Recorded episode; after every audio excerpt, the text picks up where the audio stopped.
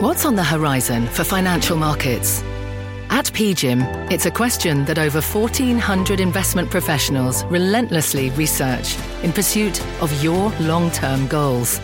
Specialized across asset classes, but united in collaboration, our teams provide global and local expertise.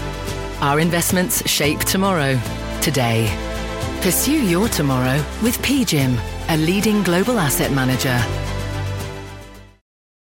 You're listening to The Exchange. Here's today's show. Welcome to the exchange. I'm Kelly Evans, and here's what's ahead this hour. Four days in a row of gains for the major averages. The Dow almost at a 52-week high after the S&P and Nasdaq both hit theirs. All of this thanks to cooling inflation. Our investment strategist says we are in a Goldilocks moment for stocks. She'll tell us why she's sticking with big tech and where else she's putting money to work. Meanwhile, is Bidenomics responsible for keeping the economy hotter and rates higher for longer? Former Dallas Fed President Robert Kaplan says the Federal Reserve needs to call this out out more. He'll join us momentarily to discuss. Plus, Disney CEO Bob Iger hinting at some major changes that could be coming to the company now that he'll be at the helm through 2026. The highlights of his interview this morning, and our experts weigh in on what that could mean for the media industry as a whole. But first, of course, today's market action with Mr. Chu. Peaks green, just like we saw out in Lake Tahoe with Scott Wapner's shot there. I do remember that. I fondly remember Lake Tahoe and those particular Beautiful. views. They are as good as they are in real life, by the way, on TV. So, anyway, Kelly, to your point about the markets, we are green across the board and just about near session highs right now. The S&P 500 now just sitting right below, almost on top of the 4,500 mark. So, We've gained almost 100 points or so over the course of the last week here, up about two thirds of 1%. To give you an idea of where the S&P has been on an intraday basis, at the highs of the session, up about 30 points, up about 17 at the lows. So very much a positive day so far. The Dow Industrial is up about one tenth of 1%, 51 points to the upside, 34,399. The composite index, the real outperformer here, up north of 1%, almost one and a quarter percent, 171 points for the NASDAQ. 14,091 the last trade there. That technology trade really standing out in today's session so far. Interest rates also a big part of that discussion. I want to say it's four days in a row that we've seen the 10 year benchmark U.S. Treasury note yield fall in terms of value, but rise in terms of price for that overall government bond. We're falling again. 3.78% for the benchmark 10 year note yield. The two year note yield falls to 4.63%. And you can kind of see that two year, 10 year difference narrows just a little bit more. Remember, we were north of 100 basis points or 1% negative. Now we're just about 85 basis points there as well. So watch that two year, 10 year spread on the rate side of things. And then three stocks that have really kicked off earnings season, so to speak. Now, we talk often talk about the big banks as the ones that really kind of kick things off in earnest, but we got three S&P 500 companies that have been in the news today because of earnings, and generally all three are up. Delta, PepsiCo, ConAgra. Delta gets a check mark up here because it's a new 52 week high. Better than expected results, boost to their full year forecast. PepsiCo, better than expected results, boost to its forecast. ConAgra Brands, a more mixed picture. Profits better, revenues a slight miss, but again, a raising of their annual forecast. So three stocks, two consumer, one airline, all consumer focused all up on the day. We'll see if that bodes well for the rest of earnings season. Kel, I'll send things back over to you. All right, Dom, thank you very much. Well, first it was consumer prices. Now another gauge shows inflationary pressures cooling. Producer prices rising just a tenth of a percent last month, and that's raising hopes that the Fed rate hikes may soon be over. But here's what San Francisco Fed President Mary Daly had to say about that earlier on Squawk on the Street. It's really too early to say that we've declare victory on inflation. This month of data is very positive. I hope it's part of a downward trend in inflation, but I am in a wait and see mode on that because I remain resolute to bring inflation down to 2%. Well, my next guest agrees the Fed is not done hiking rates and warns that fiscal policy is thwarting the Fed's efforts to cool the economy. Here with me is Robert Kaplan, former president of the Dallas Fed and currently co chair of the Draper Richards Kaplan Foundation. Welcome. Thanks, Kelly. So, most significantly, let's tally up the impact. How, and we've all seen, I'm driving on the highway now, they're doing work and it says, you know, funded by the, the I forget which of the three bills, there's two trillion in total the last right. couple of years. Um, how big a, an impact are we talking here? So at a 500,000 foot level, you're seeing construction spending is dramatically higher as a percent of GDP. Uh, to understand this better, you've got to go into each local market uh, and, w- and I do a lot of traveling around the country, what you see is many, many states and the announcements are continuing, are announcing the largest infrastructure project in the history of that state. Uh, the impact of these government enabled construction projects, when I say government enabled, because they tend to be public private partnerships, mm-hmm. uh, is they not only affect construction spending, but they have a multiplier effect on the service sector. Uh, in a lot of these markets, they're being done. Got very tight labor markets already. So people are going to switch jobs to move into these new jobs. And so at, at a high level, it may look somewhat immaterial. At a local level, it's having a very material effect on these local labor markets and service sector markets. Yeah, and I think in the labor market in particular right now, when we look at the claims number this morning, and things haven't really, so we, they slowed last year. We kind of saw the implosion of a lot of the high value, you know, tech stuff and things like that. But the resilience of the rest of the economy is the most notable thing about this year. That fun, you made an interesting point the other day that some of the um, localities have to spend this money before the end of 2024. And I guess the question is, do we want all this to happen? Because if you looked at it glass half full, you'd say, wow, the Fed's getting everything it wanted, inflation's coming down, and the economy's still strong. And isn't this, you know, is Bidenomics helping? Or is it, you know, counteracting what the Fed is trying to do? It is, in my opinion, it's blunting to some extent what the Fed is trying to do. It's not all bad because it means, I think without these projects, we might have otherwise been in a recession by now. So the economy stayed resilient. Many of these projects are good projects. These battery manufacturing projects are necessary. But many local officials are telling me we've had this project that we've been looking at for 30 years, and because of the government money, it was marginal until we got the government money. And so all, all I'd recommend is, is I, I think it means if I were on the FOMC, I'd be leaning toward one more rate increase, although I'd have an open mind going to the meeting. But I would be urging, if I were at the FOMC, I'd be urging the, the Fed to do a lot more work in understanding not only what's been announced, but what's the forward pipeline. Because if this money were to dry up right. in the out years, I think you'll see these rate increases be have a lot more teeth than it looks like they have right now. And Chair Powell, he was asked about this at the last press conference. He kind of downplayed the impact. He did. And we always know there's a reluctance to kind of weigh in on what you know what the administration is doing. And and I think he said it was immaterial, although it's helping construction.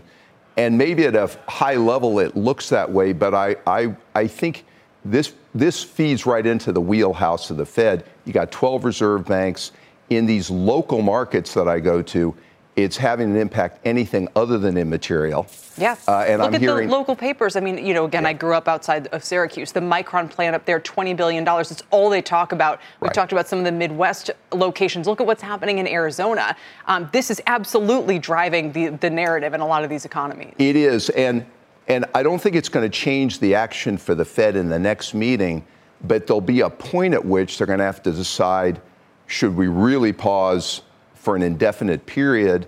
And I think you've got to understand what the forward pipeline is because I think there's a lot more coming. Hmm. We're not done all Inflation Reduction Act projects, Infrastructure Act projects. Even since I talked to you just four or six weeks ago, there have been a whole series of new announcements since you and I spoke about it. Wow. And I just think it would behoove all of us just to get a better grip on what the forward pipeline is. Before I ask you more about the forward outlook, let's pause. Bring in Rick Santelli. We just had a 30 year bond auction top of the hour. It sounds like it didn't go well, Rick. It did not go well, but then again, we've had a very large rally pushing yields down. And it's sort of like catching a knife. There are many, including myself, who believe interest rates have peaked, who believe recession or not, you can still stay long stocks. But all of that seems to evaporate when you see this type of a market where interest rates are falling. If you look at a 30 year bond yield today, they're down four basis points, but they're hovering well below 4%. 3.91 was the auction yield, and that was for 18 billion 30 year bonds. The when issued market was two basis points uh, below that. So lower yield, higher price, and higher yield, lower price. 391 versus 389 when issued market. Doesn't take a rocket scientist to see that it wasn't aggressive bidding by the investors. All the metrics were actually pretty good. I'll pick out one notable. Uh, if you look at the direct bidders, 20.1, that's the best of 23. Dealers taking a little under 11%, that's good. 10 auction average is 11%. But the tailing gives it a dog plus, D plus, and I was being generous there. But there's something to learn, Kelly, from this auction that no matter how much investors believe interest rates have peaked, they still don't seem quite daring enough to buy it down at these levels, at least not in an auction. Back to you. Another border collie of sorts. Uh, Rick, thanks. Let me turn back to Robert Kaplan. So, kind of where do you think rates are going from here then, um, based on what now looks like a little bit more buoyant view of the economy and uh, at least another Fed hike, maybe more? I think you could see the Fed, from Fed funds to the 10 year, get even a little more inverted uh, in that many sectors that are economically sensitive and interest rate sec- sensitive are slowing. Uh, many of these enabled projects we just talked about really aren't sensitive to economic conditions or to interest rates. And so my guess is uh, you're going to continue to have an inverted curve. And this is why I've been cautious about many more rate increases because I think they tend to disproportionately hurt banks that are very sensitive to this, small business who tend to borrow at the Fed funds rate. They don't really affect big businesses much because they borrow along the curve. And so I'm a little nervous about what this is doing to the balance of power between big business and small business. That's a great point, and one that will take a couple of years to answer, I think, although we are about to get some earnings uh, in the next few weeks. Can I ask a, a, bigger picture question, too, about the impact? We talked about all these projects. We're building, you know, chips and we're building batteries and all of these things here in the U.S. that might typically have been offshored. And while that's great for national security and great for our labor market right now, is it all fundamentally kind of unproductive in the longer run? You know, does it make sense? Sort of like what the does does the efficiency of the economy because we're doing less globalization and all the rest of it does it suffer in the long run? We knew that the energy transition was going to be expensive, and so this, and the bright side, will speed it along. I'll tell you what worries me more than anything is I think the number one determinant of our future is educational attainment well, that of does- our young people, and all the reports show, if anything, it's been deteriorating. Right, post COVID, the numbers look terrible. And I think even in the last year, and my only concern is with all this spending, I don't think education has been prioritized enough.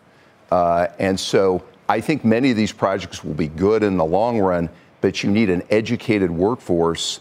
And I, I would love to see us reprioritize or increase the priority of educational attainment, zero to five, the whole ecosystem, skills training, secondary education. Yeah. And I think we've let that lag a bit. Yeah, but you. I mean, just real quickly on this, do you throw money at the problem? I mean, how do you fix it? Well, teacher salaries is part of it, full day versus half day pre K, uh, child care that's affordable. Uh, Listen, GDP. These are not the talking points I was expecting. No. former head of well, the Dallas Fed. And we've spent a lot of time on this in my career and locally around the country. But GDP growth is growth in the workforce and growth in productivity. Some of this infrastructure spending, I feel it will help, but you need an educated workforce, and I don't think we're prioritizing that enough. Listen, amen. Uh, Robert Kaplan, thank you so much. Appreciate your time today. Thanks, As I mentioned, former president of the Dallas Fed. Speaking of those bank earnings, the whole season really does kick off in earnest tomorrow morning. We'll hear from JP Morgan, Citi, and Wells Fargo before the bell. There you can see the whole landscape. JP Morgan, usually kind of the tone setter for everybody. Uh, then into next week, more results start to trickle out. We get Morgan Stanley on Tuesday, Bank of America as well. A couple of the smaller players. We get uh, uh, the beleaguered regionals all throughout the week, as you can see there with BNY and PNC on Tuesday, kind of kicking things off. For the setup here, let's welcome back Janney Montgomery Scott's Chris Marinac. It's a good sign if we haven't seen Chris in a couple of months, I think, uh, along with our very own Leslie Picker. Leslie, let's start with you and the expectations for some of the biggies. Hey, Kelly. Yeah, this is shaping up to be a pretty tough quarter, even for the largest of banks out there. Bank executives have been guiding the market lower, and analysts have been just slashing their earnings estimates left and right. The street has taken down their Q2 projections for the Big Six by 20% on average from the estimates they had laid out just at the start of the year, just six months ago. That's thanks to rising funding costs, banks needing to pay depositors more amid higher for longer rates, and loan growth is slowing. So those dynamics are crunching margins. And the environment for deals, of course, with both M&A and IPOs has been abysmal. All of these headwinds come at a time where bank regulations are quickly changing, the direction of the economy is uncertain, so banks are likely to hold on to their capital rather than giving it back through buybacks and putting away reserves to protect against those risks. Much of this already priced into bank stocks, though, with valuations well below historical averages. KBW says, quote, this is what the trough looks like If that's true, any hints of green shoots from the reports and conference calls may help generate renewed investor interest in the group. But we'll see tomorrow. As you mentioned, three of the big money center banks that's JP Morgan, Citi, and Wells Fargo. They report. I'll be sitting down exclusively with Citi's CFO, Mark Mason, tomorrow on this very show. Looking forward to that, Leslie. And, and, then, in terms of expectations for Morgan Stanley and Goldman, how does that differ? We know the trading environment has been more difficult. You know, there's not capital markets have been a little bit quieter. Oh, yeah. Trading environment has been very difficult. There's a lot of uncertainty in terms of the direction of where the economy going. That plays a role in just a muted trading environment overall. And then the regulatory environment for deal making also has people kind of sitting on ice. The pipeline is a little thin when it comes to deal making. And of course, you book revenue during the quarter when deals close. So even though you've seen you know, several announcements during the quarter that look promising. Those won't be booked as revenue during this quarter. That takes place when those deals actually close. A little bit of green shoots in the IPO market as well. Debt capital markets are seeing green shoots, but again, it's all about when that revenue actually gets booked. And so most analysts in the market are expecting to see a huge drop off in, in investment banking during the quarter. All right, Leslie, thank you. Appreciate it. Chris, we turn to you. You're expecting relatively good things for the regional banks, it sounds like. Well, good things from a perspective of, of the banks making money and tangible book value and tangible capital rising. I do think Leslie's on the right track. I think it's going to be a tough quarter from a margin and cost of funds. There's a big reset going on, Kelly, for sure. Um, we think that most banks are going to see higher loan loss provisions, so earnings misses most likely happen because of those two factors. But the reality is, the market's looking way beyond the second quarter prints. They're looking into third and fourth quarter where deposit costs continue to rise, but the banks are getting ahead of the problems they have. And what's interesting to me is that we have seen deposits very much stabilize, only down about a half a percent on the Fed data from the end of uh, June through the end of uh, March. And so that's a win. It's happening because banks are paying up for funds. And so we are resetting the cost all around the street on funding, and that's going to come through on margins on the bad side. The flip side will be the loan yields will continue to get better. And I think, particularly heading into year end, you'll see a lot more new loans done at seven and a half, eight plus percent yields. And that's very bullish. So I think margins have an opportunity to stabilize. And we may even see a few portfolios on securities get restructured in Q3, and that's going to help as well in terms of the margin not getting a whole lot worse than what we're going to see in the second and third quarter. I'm glad you mentioned the loan loss provisions. You know, speaking with one of the most successful regional bank heads now retired a couple of months ago, and even as all the markets and everyone on, on the street is all excited about, you know, how great everything looks right now, he was saying he's more cautious. You know, I asked him if he agreed with Sheila Bair that the regional banks are a buy, and he said he wasn't so sure that we hadn't seen the credit cycle turn yet. And to him, it's, it, you know, it's just a matter of, of time. And it might not be now, and it might not even be for the rest of this year, but there is a sense that that event is still kind of out there. Oh, that's 100% accurate. I mean, this is a cycle just like the weather changes. And as we go into 24 and 25, you will see defaults in the industry. Defaults will be a lot worse for office real estate. We all know that and are anticipating that. The time for banks to build reserves is now to set aside those funds and prepare for the charge offs that come. I don't think the losses will be that bad because we have a lot less leverage. Leverage is typically 60% on the go backwards basis. And the new loans today are done increasingly at 50% or even less. So credit is scarce. That means the price of credit should go up. And ultimately, I think the credit quality, while it will have bumps and bruises along the way, and we have to reserve for that, it's going to be a lot less than it was 15 years ago, thanks to less leverage and better terms than we had back in 2008, 9, and 10. Do you agree with the sense that there's going to be a lot of regional bank consolidation? And should we expect this earnings season to be some kind of catalyst for that? I doubt that we're going to see much consolidation. I think it's really hard for the Fed examiners to approve deals. And I think it's going to be one off transactions and most likely not this year. I think you may see one or two deals done next year, but most of the bank consolidation is going to be well below $100 billion and a lot of it below 20 and 15 billion dollars. So that's where the consolidation, that's where extra banks are there. And that's to me where the money really is on the M&A side. I think that what will happen is business will move out of large banks who pull back and then move to the mid-sized companies who can pick up market share hmm. and really thoughtfully do new loans at better terms and better spreads. So that's the play at the moment. And I think a lot of the negativity has been overdone. And I think we're going to look at some better green shoots second half of the year and still a very stable banking system that is, you know, better funded, better priced and I think increasingly better reserved. Fifth Third, Synovus, Wintrust were showing some of your favorites here. And again, your argument spins on its head the idea that they're losing share to the big players here. So it'll be fun to watch that throughout earnings season. Chris, thanks so much for your time. We appreciate it. Absolutely. Chris Marinac from Janney Montgomery Scott. Coming up, channel surfing. Bob Iger telling our own David Faber that Disney could sell off its television assets, saying they're no longer core to the business, while ESPN is core but may need a partner. We'll discuss. Plus, cleared for takeoff. Delta Airlines reporting a record second quarter thanks to strong international demand and cheaper fuel. Can United and American follow suit? And as we head to break, here's a quick look at the markets. Dow's lost a lot of its gains, but still up 50. S&P is a little stronger, up 28 points to 4,500 on the nose right there. The Nasdaq up 178 or 1.3 percent right now. The 10-year note 376. We're back after this. Electricity, a big idea that's inspired countless new ones. From powering the light bulb to virtually powering our entire lives. 30 years ago, State Street launched the SPDR S&P 500 ETF, SPY, a big idea that inspired the world to invest differently and still does. What can you do with SPY? Before investing, consider the fund's investment objectives, risks, charges, and expenses. Visit ssga.com for a prospectus containing this and other information. Read it carefully before investing. SPY is subject to risks similar to those of stocks. All ETFs are subject to risk, including possible loss of principal. Alps Distributors Inc. Distributor. CNBC has quick and easy to understand business news updates at the open, midday, and close every weekday. Markets, money, and more from Wall Street to Main Street.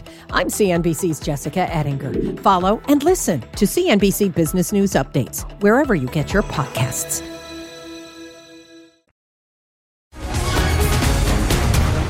Welcome back to the exchange. Bob Iger will now have through 2026 to lead Disney at a pivotal time for the company. He acknowledged the challenges and made some headlines on the future of linear TV in his exclusive interview with David Faber today. Here's what Iger had to say. That they may not be core to Disney, yeah. Now, there's clearly creativity and content that they create that is core to Disney, but the distribution model, the business model that forms the underpinning of that business and that has delivered great profits over the years is definitely broken and we have to we and, and we have to call it like it is. Well, my next guest says the challenges Iger faces are, quote, pretty monumental. And he wrote the book Disney Wars. for joining me for more is Jim Stewart, columnist at the New York Times and a CNBC contributor, along with our very own Alex Sherman, CNBC.com's media reporter. Alex, let me quickly start with you. Um, so much to say about this. Um, what are the immediate implications of him putting some of these balls in the air? I mean, Bob Iger has resisted this, honestly, for years. He put together this company. He came from ABC. So the idea now that he's finally publicly saying, look, we may need to move off the ABC group, ABC network, some of the linear cable channels, find a strategic partner potentially to take a stake in ESPN. These are big changes. They are in line with more recent comments Bob Iger made when he uh, was not the CEO or chairman. He had spoken publicly a couple times and basically alluded to the fact that the traditional linear uh, TV model is dying. He said today, you just heard him, the distribution model is broken. Uh, but you know, analysts, investors, and frankly, people at Disney have pushed him to make bigger changes in this world for years, uh, and he's resisted in part because he has, uh, you know, he was a part of the fabric that brought these assets together. So this is a big deal that he's saying this today. That's a great point, Jim. The idea that he, you know, spent his first tenure building, I think this is how Alex phrased it earlier, building the company, adding all of these components, and now he has to dismantle a lot of things, it sounds like. Yeah, I mean, I think it's it, Alex is absolutely right. People have been pushing for this for years. When, by the way, they could have gotten a lot more money for these assets. Hmm. But nevertheless, the idea that the linear networks, that the ABC network, the Disney Channel, um, that then ESPN is not core to Disney is startling when you look back at the decades that linear TV produced the lion's share of Disney's revenue and profits. So this is a, a really big change. Um, and I, you know, that model is broken. He's absolutely right about that. What they're going to do about it, you know, I don't envy him. He's got a lot of challenges on his plate. Yeah. What do you think, Jim? You know, we could talk about Disney. Maybe some of it's a little self inflicted, but this is a really critical time for media as a whole to figure out okay, we kind of knew the distribution or, or, or, the, the, the model of the last 20 years. What does the next 20 years look like? Yeah, I think you know I don't I don't fault Iger personally for this. I mean, all these companies are dealing with these same monumental structural issues. But you know, streaming was supposed to be moving in and would gradually supplant the old models, and then okay, you lose a little money in the beginning in streaming, then it was going to be you know really profitable, and you could kind of make that transition. Well, that is not is just not happening. Investors have run out of patience with billions of dollars that are being lost on streaming, and now you have you know the strikes going on, the cost pressures going up, the you know the insane spending war with deep pocketed rivals like you know, Netflix, Amazon, and Apple. So you're not getting the profitability out of streaming, and meanwhile the cable model is deteriorating, as Iger said, faster than even he ever dreamt was possible. So they're in a really, really hard situation. I assume they are going to have to just double down on streaming, but that's going to mean, you know, spending a lot, and investors are going to have to go through a pretty long trek through the desert if indeed, you know, we finally get to the promised land where streaming actually makes money. It's, you sound so bearish, you know, and I, I, you're right, Jim. I mean, when you put it that way, he does have these monumental challenges, Alex. So I'll ask you, does this imply, you know, more media consolidation within the industry? Does this imply big tech really only has the pockets to fund the kind of streaming investment that Jim's talking about and to continue to pay up for these sports rights? I mean, again, he alluded to this potential partner for ESPN. I mean, challenge number one is you can say, okay, we want to move off some of these legacy assets. But what does that functionally mean? Because if you're going to sell them, then you need a buyer. And there's no clear buyer here for a lot of dying traditional cable networks. I mean, it's possible that, you know, Lionsgate and Starz are moving off each other. I know that the CEO of Starz, Jeff Hirsch, uh, is potentially interested in rolling up some of these legacy media cable networks. So that could be one outlet. Private equity could be another outlet potentially um, that could take on some of these assets. But if there isn't a buyer, it may be a situation where Disney just has to spin some of these things out and then simply wait and figure out if there's some strategy that comes along, uh, you know, where they can at least move forward with a leaner company. Of course, the the, the big end game is are we entering some world here where Disney becomes a leaner company and theoretically could become an acquisition target for one of the big tech companies. I mean, that, right? Everyone loves to speculate, oh, Apple will buy Disney. Well, Apple's never wanted any of these legacy cable networks. But if you came up with a Disney maybe that didn't have the legacy cable networks, hmm. maybe one day that could be something that's more enticing for a big tech company. Jim, quick last word.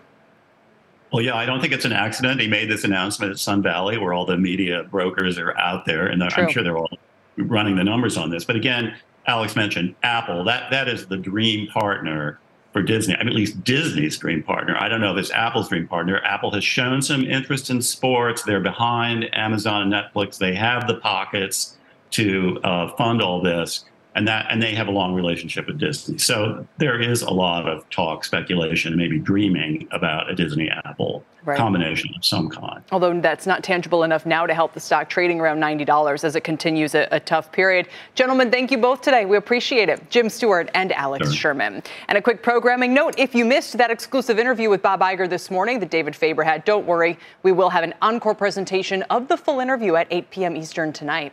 Coming up, ExxonMobil acquiring carbon capture firm Denbury in an all stock deal valued at nearly $5 billion. It's to further its clean energy transition, but look at Denbury's shares. Not only are Exxon shares lower, but so are Denbury's. We'll dig into why. And as we head to break, take a look at the Dow heat map with Salesforce at a 52 week high and Cisco leading the way today, while Chevron and Walgreens are your biggest laggards. We're back after this. CNBC has quick and easy to understand business news updates at the open, midday, and close every weekday. Markets, money, and more from Wall Street to Main Street. I'm CNBC's Jessica Ettinger. Follow and listen to CNBC Business News Updates wherever you get your podcasts.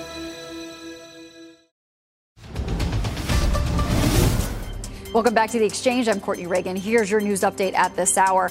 It's wheels up for President Biden. He's on his way home after a one day meeting with Nordic leaders in Helsinki and the NATO summit in Lithuania before that. The president was in Helsinki today to welcome Finland to NATO and talk about financing agreements, Sweden's NATO bid, and Finland's support of Ukraine. Finland, the newest NATO member, shares a border with Russia and applied for membership after Moscow invaded Ukraine last year. Well, the mystery of who brought cocaine into the White House remains unsolved. A Secret Service investigation determined there is not sufficient forensic or video evidence to identify the culprit. Officials say they did not detect any DNA on the bag of cocaine despite tests at two federal labs. The White House says it is now reviewing those findings. And North Korea state media just released this footage appearing to show the country's latest test launch of its intercontinental intercontinental ballistic missile. According to reports, the missile is designed to strike mainland United States. Today, in a show of strength following that launch, the U.S. conducted military exercises over the Korean peninsula. Kelly, back over to you. All right, Courtney, thanks. Still ahead, a Goldilocks moment for stocks. Signs of inflation cooling, a potential end to the Fed hiking rates, and the economy holding off a recession for now. We'll speak with a strategist who thinks this market is just right for investors. The exchange will be right back.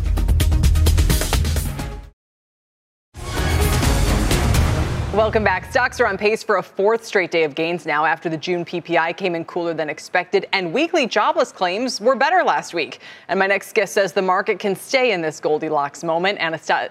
Anastasia, Anastasia, Anastasia. Anastasia. everybody has their different ways. Amoroso is a managing director and chief investment strategist at iCapital. It's great to see you again. Great to see you, Kelly. So, okay, we all now I think have come around to the, as you've been saying, you know, Goldilocks moment. But can it? This is what I was talking to Joe about this morning. Can it last? You know, Yeah. How much longer can it last? Yeah. What's it going to take? I, I mean, I think it can, and I know a lot of you know people who might be slightly negative on the market cite the positioning, which is now maybe a little bit extended, or the sentiment, which is super bullish and super buoyant. But the thing is, you need a catalyst to the other side to kind of derail that. And unless and until we have that catalyst, I think the momentum is to the upside.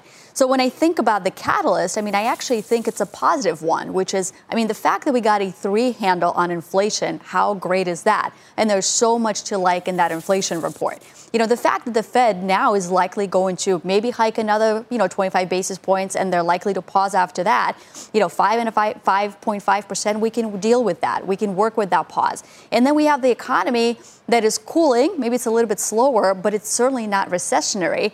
And you know, another stat that I think maybe flew a little bit under the cover of the inflation report yesterday was real wage growth for the consumers is up 1.2 percent year over year. So we went from negative real wage growth to now positive wage growth. So all of that supports the economy and that supports the stocks. You know, one thing I wonder about is so because of because last June was like the highest CPI print, 9.1 percent. This one has an easier comp, let's call it. Yeah. In the next six months, we're going to start to see the readings drift back up again.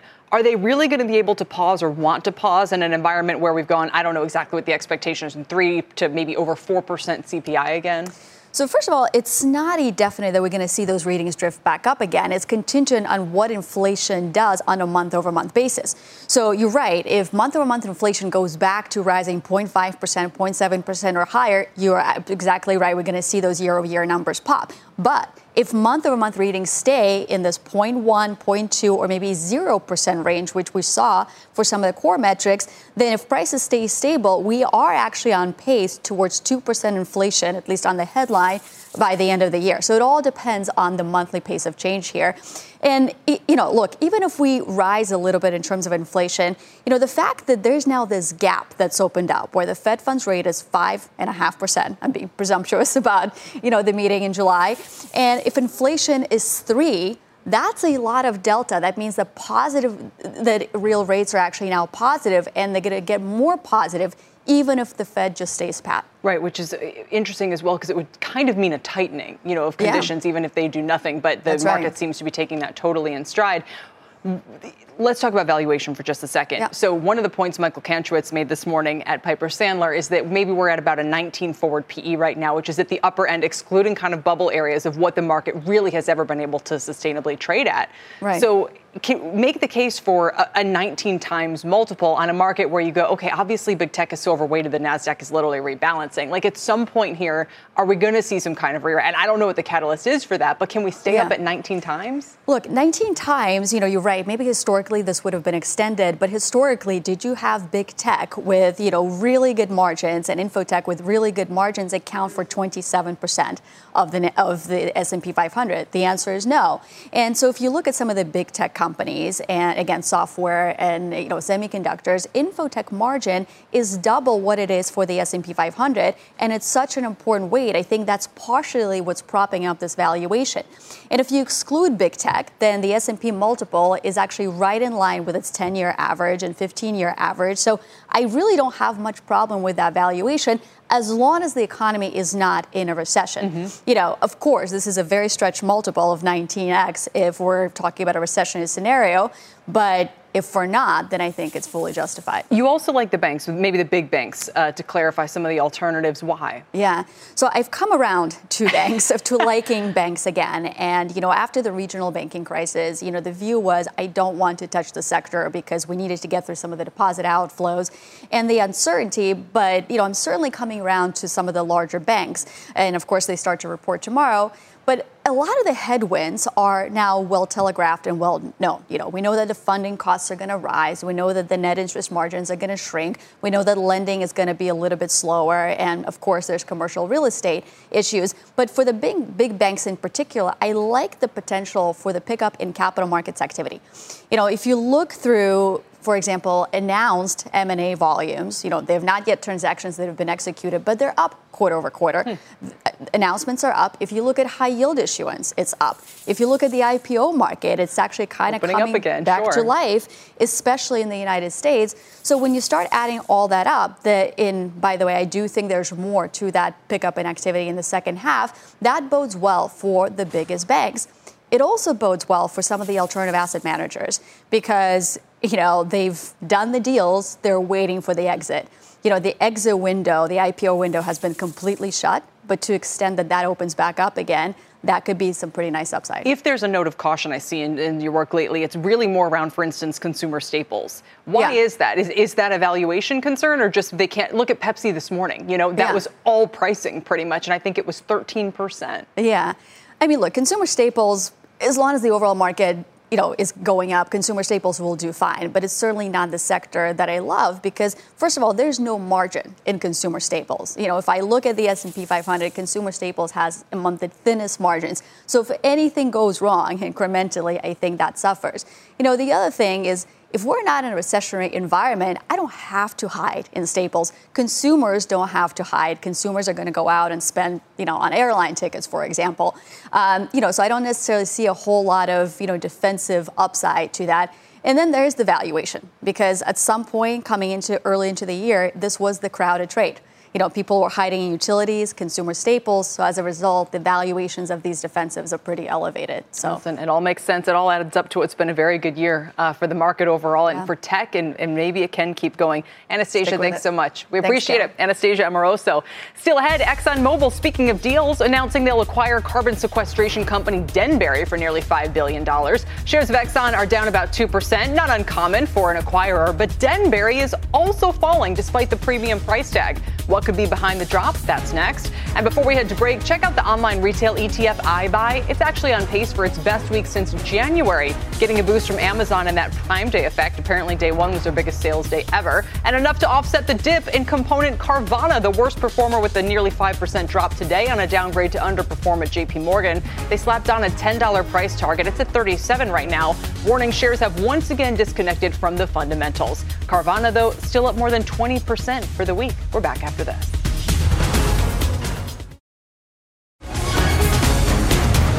Welcome back. Let's get some show and tell, where we show you a chart and tell the story. Shares of ExxonMobil are lower on the news they plan to buy carbon capture company Denbury. It's an all stock transaction valued at $4.9 billion, and it'll give Exxon access to the largest carbon dioxide pipeline network in the United States. Exxon CEO Darren Woods told us earlier that this deal and others the company have recently made will help get more electric vehicles on the road and play a big part in reducing CO2 emissions. With the three deals that we've done already, we've effectively doubled the population of electric vehicles on the road today with the amount of CO2 that we, we uh, are uh, sequestering. So if you think about 100 million tons, that's 20 times that. So that's you know it's you can think about it in different terms, but that's a lot of emissions being uh, sequestered. In fact, there's that would be the largest reduction, step reduction in CO2 emissions that, that we've seen anywhere in the world. Interestingly, Denbury investors don't seem as jazzed about the deal. Shares of both companies are lower by about 2%. Dan Pickering, founder of Pickering Energy Partners, tells us the deal is only a small premium and it's notably below where Denbury traded when this takeover was first rumored. That's why we're not seeing a bigger price action and it's likely driving some sellers. Still ahead, shares of Delta are edging higher after posting record earnings and revenue. CEO Ed Bastian staying positive on demand, but with shares up more than 45% this year, is it time to take profits? We'll discuss that next.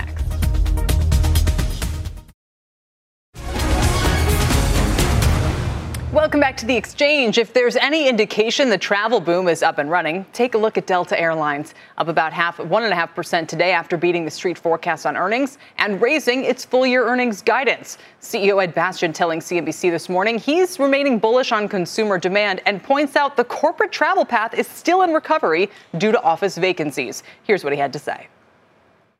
It's not that people are afraid to fly or corporates are using virtual, it's that the offices aren't open. And as the offices continue to open, I think we'll see some steady improvement there. My next guest has been flagging Delta's strength for some time. So, what does it tell us about results from United and American next week, and is it sustainable? Let's bring in Helene Becker, Managing Director and Senior Research Analyst at Cowen Group. Helene, welcome.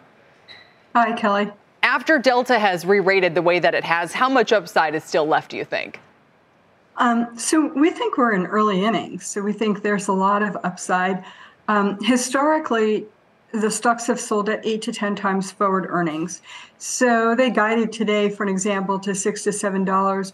Um, our 2023 estimate is six dollars and seventy cents. But you know, to make the math easy, seven times eight is 56. Seven times 10 is 70.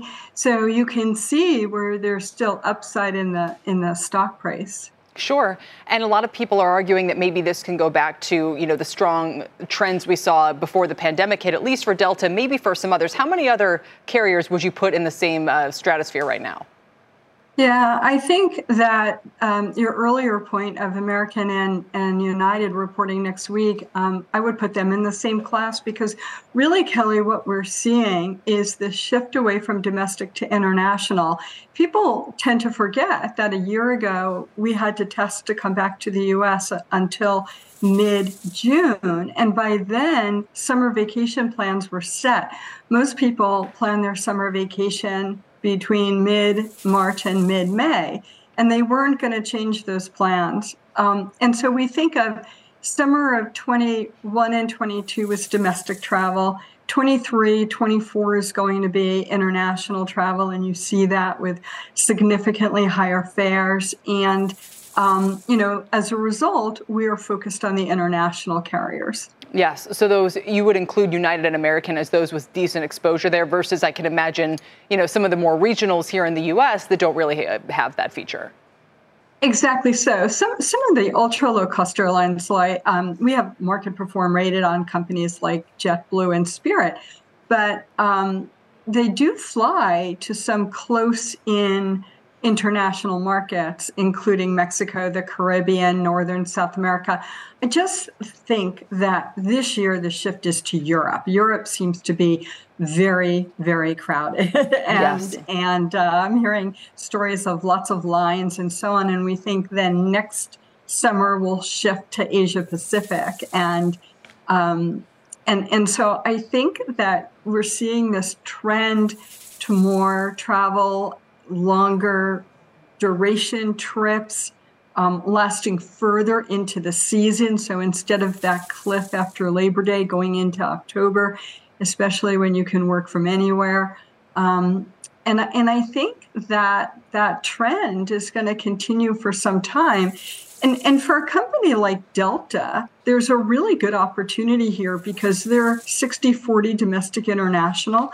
And as they get bigger in international markets with their joint ventures and their own metal, you'll see that shift. And international ticket prices are generally higher than domestic. I mean, that's probably like the most obvious thing I could say, right? and so you'll see that revenue start to move, um, continue to move up, and it should it should translate to higher earnings. So where are you on JetBlue, and, and where, whatever happened with the Spirit deal?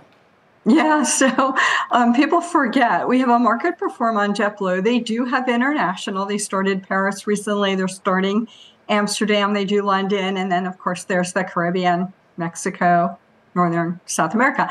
Um, we have a market perform on the stock, um, mostly because of the uncertainty surrounding Spirit. So where we are is the Justice Department um, is suing to block the merger, and that trial gets underway in mid October. So we should have some resolution before um, the beginning of the second quarter of 2024. Do, do investors think there's any brighter hopes based on what happened with Microsoft Activision, or is that not applicable? Yeah, no, actually, Kelly, I think that's a really good read through to what could potentially happen with JetBlue. Um, I, I, feel like this Justice Department doesn't like mergers in general, sure. um, even when they make a lot of sense. And um, they're probably a little bit emboldened by the fact that they won the Northeast Alliance case. But then um, last week, JetBlue said they wouldn't appeal the decision, instead, focusing their energy on the Spirit merger. All right. It, it, we might say for better or worse, but that's another discussion. Helene, thank you very much for your time today. We appreciate it. Thanks, Kelly. Helene Becker from Cowen. All right, that does it for The Exchange, everybody. You've been listening to The Exchange. Make sure you're subscribed to get each episode every day, same time, same place. CNBC has quick and easy to understand business news updates at the open, midday, and close every weekday. Markets, money, and more from Wall Street to Main Street. I'm CNBC's Jessica Ettinger. Follow and listen to CNBC Business News Updates wherever you get your podcasts.